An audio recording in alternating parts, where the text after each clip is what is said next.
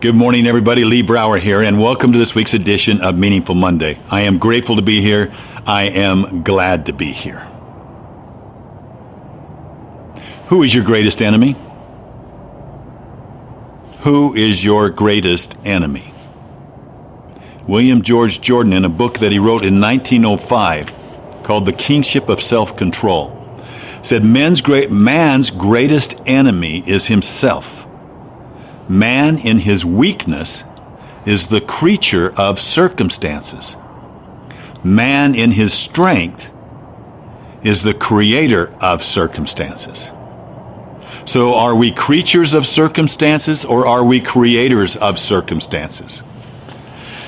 When I, then the next line said, whether he be victim or victor depends largely on himself. Now, as I just recently read those words, I couldn't help but think about a conversation I had with a man that I met in Los Angeles. I'd been speaking at an event. He caught me afterwards and I, he said, I have something I want to share with you. He said, Exactly one year ago today, my wife died. I said, Today, like this very day? And he said, Yes, like this very day. My wife and I had been saving money. We both had worked, we'd saved money. We had a big future plan for our retirement, and God decided to take her away. I was bitter. I was bitter. I shook my fist at the heavens. I was so mad. And then I heard you speak. I read in your book, and I read this story about a gratitude rock and how you take a rock every day and you remind yourself in the morning when you take out when you look at it sitting on your wallet and you pick your wallet up you remember to ask yourself the question what am i grateful for today and then when you take the wallet at night, you say, What am I grateful for today? And he says, I was ashamed in the moment because I knew all along that I should, should not be hiding in my room, but I should be out sharing. But I didn't have the discipline, the self control, to be able to move beyond my grief. He said, But when I saw that, I decided in that moment that my life would change. And he said, I went out to her garden, and he reaches in his pocket and he brings out a rock. And he says, I went out and picked a rock from her garden. And I've dedicated every single, every single day of my life to honoring her memory and the immense gratitude that I have for everything that I've learned from her and everything that I continue to learn from her. And dedicating to, that to share to her. And I've never been more happy in my life. Thank you.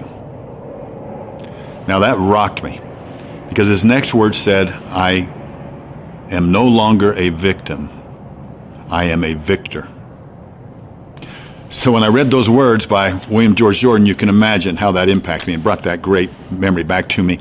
But brought also the question is, is there a relationship between self-control and gratitude? So I started researching it. And I found a sense that, you know, where, where it led out by saying, um, what can be more, what, let's see, can an emotion be more powerful in curbing impulsiveness and thoughts than thoughts themselves. In other words, can an emotion be more powerful than thoughts in curbing our impulsiveness? And I dug deeper. And the conclusion of the studies that are now coming out state that being grateful helps to increase self control and reduce impulsive behaviors.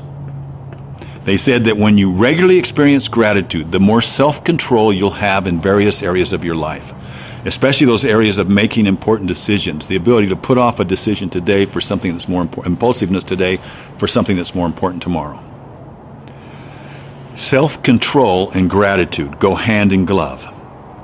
But both of them can be developed in precisely the same manner as we tone our weak muscles.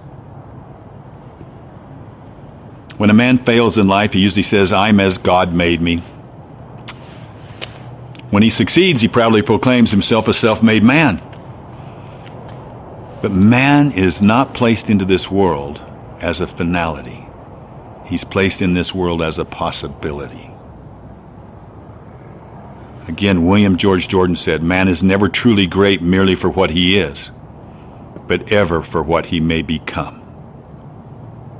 I'm convinced that if we do those little small things, and what a great opportunity to take a small token of gratitude like a rock, and you can, look—that's easy to find, you don't have to buy them. Okay, here's a rock. Right here.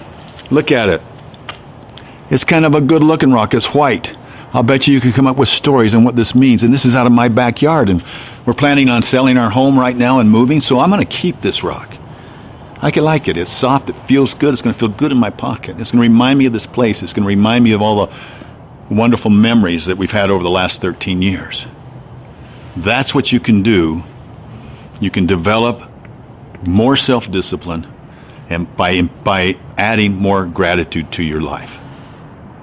Try it. You'll like it. Have a meaningful week. I'll talk to you next week. Bye bye.